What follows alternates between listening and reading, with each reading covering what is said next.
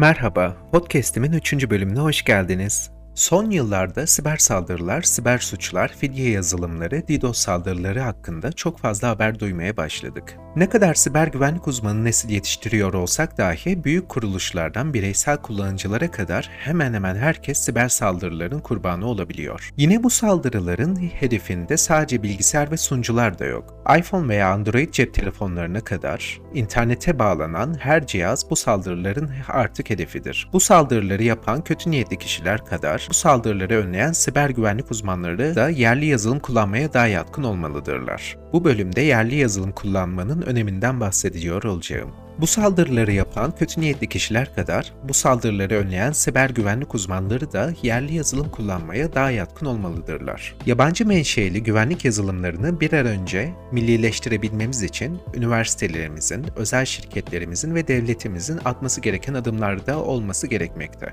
Ülkelerin kaderini artık teknoloji üretimleri belirliyor ve dünyanın en değerli şirketleri teknoloji şirketleridir diyebilirim. Tesla bir otomotiv şirketi değil, bir high-tech şirketi üreteyim diyor ve bu bakışla pazar değeri GM'den, Ford'dan daha yüksek. Hem de zarar ettiği halde. Çünkü herkes teknolojiyle dünyayı değiştirebileceğine inanıyor. Bu trendi ülkemizde de yakalamak lazım. Teknoloji üretmeksizin ülkelerin kalkınmasının mümkün olmayacağını sanırım çok açık bir şekilde anlayabiliriz. Siber güvenlik alanında milli araştırma geliştirme sadece dünya çapında bir şirket olup ülke ekonomisine katkıda bulunmak değil, aynı zamanda ülke savunması adına da çok önemli bir konudur. Bugün teknoloji argesi denildiğinde akla ilk önce startuplar geliyor arkadaşlar. Bu noktada bence sadece finansal arge teşvikleri yeterli kalmıyor. Bugün pek çok ülke milli startupların ülke içinde kullanılmasını ciddi anlamda teşvik ediyorlar. Burada kazanılan tecrübe ve para dışarıya açılmak için çok ama çok önemli bir başarı faktörü oluşturuyor. Yapılan siber güvenlik araştırmaları sonucunda önceki podcastlerde de belirttiğim üzere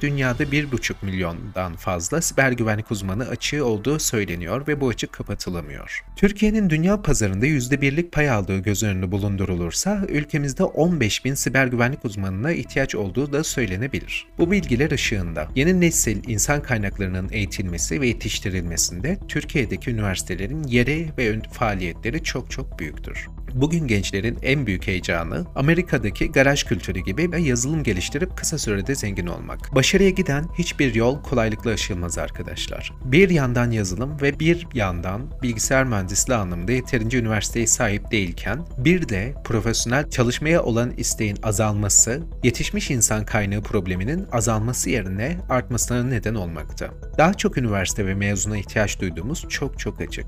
Diğer bir yandan hiçbir ülkenin insan kaynağı problemini çözememiş olması da pek çok alanda çözümü robotik otomasyona doğru götürmekte. Maalesef son dönemlerde siber güvenlik noktasında bir bilgi kirliliği oluşmuş durumda ve insanlar bu bilgi kirliliği sebebiyle ne gibi önlemler alması gerektiğini tam olarak bilmiyorlar. Siber saldırıların mağduru ya da bu saldırılara istemeden alet olmamak için bizlerin alması gereken önlemlere burada değiniyor olacağım. Bugün kimlik hırsızlığından fidyeye kadar pek çok saldırıya maruz kalıyor vatandaşlarımız. Bilgisayarında gelişmiş uç kullanıcı korunması yazılımlarını kullanmaları eğer her şeye rağmen saldırı önlenemezse verilerini hızlıca döndürebilecekleri bir yedekleme ortamlarına sahip olmalarının çok önemli. Bununla beraber oltalama saldırısı ve benzer saldırılara da karşı daha fazla farkında olmak için tehditlerle ilgili bilgi edinmenin de önemi çok fazladır. Bir başka konu olarak teknik tedbirleri destekleyecek diğer unsurlar nelerdir? Neler yapabilirsiniz? Birey, şirket, kurum, devlet özelinde konuşursak bu hususta ne yapmamız gereken şeylerde öncelikle risk analizinin doğru yapılması lazım.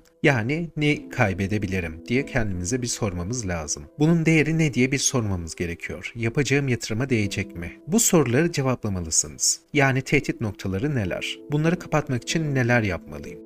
Çünkü güvenlikte zincirin en zayıf halkası kadar da güçlüsünüz. Görüyoruz ki yapılan milyonlarca liralık yatırım tek bir nokta atlandığı için boşa gitmekte. İşin doğası veya maliyetler gereği bazı önlemleri alamıyorsunuz. Bu noktada riski yönetmek için ne yapmanız gerektiği ne netleştirmeniz şarttır. Riski doğru yönetmeyen birçok şirkette hackerlar bir sene içerisinde içeride kaldıkları halde bunun farkına varılmadığında pek çok olay yaşıyoruz.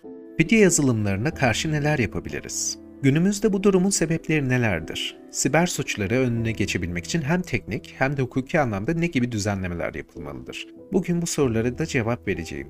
Sebebi çok açık ki fiziksel soygunlara göre siber soygunlar hem daha çok getirili hem de daha az risklidir saldırganlar için. Güvenlikte sonuç adına bakınca hangi noktadaki açığınızın nedeniyle hack edildiğinizin bir önemi yoktur. Tek amaç hackerların hedefe ulaşmasını önlemek ve o zarara maruz kalmayı engellemek. Bu nedenle her açık kapıyı koruyacak komple çözümler ve bunları kuruma özel ihtiyaçlar göz önünde bulundurarak entegre ederek danışmanlık hizmetleri almak da çok önemlidir. Bilgi güvenliği konusunda çalışma yürüten sivil toplum kuruluşlarına derneklere verilen desteğin artması gerektiği düşünmekteyim. Bu durum göz önünde bulundurulduğunda sektör üzerinde bir sinerji oluşturmak ve farkındalık yaratmak adına sivil inisiyatif organlarına düşen görevler vardır. Örneğin biz özellikle ağaç yaşken eğilir deyip çocuklarımızı bilinçlendirmek ve bu anlamda sivil toplum örgütlerine destek olmalıyız. Aynı şekilde de bu alan içinde geçerlidir. Keza sürekli devam eden eğitimlerde hem gençlerin hem de kurumdaki uzmanları ve güvenlik dışı çalışanların eğitimlere ara vermeden kendilerini sürekli gelişen bu siber dünyayı hazırlamaları gerekmektedir. Artık teknolojinin çağında yaşıyoruz arkadaşlar ve güvenlik farkındalığının artmasına yardımcı olmak siber güvenlik alanıyla ilgili olan kişilerin görevi olmalıdır ve son kullanıcı olarak da bu konuda bilinçli olmanız gerekmektedir. Bir sonraki podcastimde siber güvenlik alanında bana yönlendirilmiş soru ve cevaplara yer vereceğim. Detaylı olarak değineceğimiz fidye yazılımlarının artışı ve ATM'lere ve bankalara yönelik yapılan siber soygunlar, internet yoluyla işlenen suçlarda ciddi artışla ilgili alabileceğimiz önlemleri paylaşıyor da olacağım.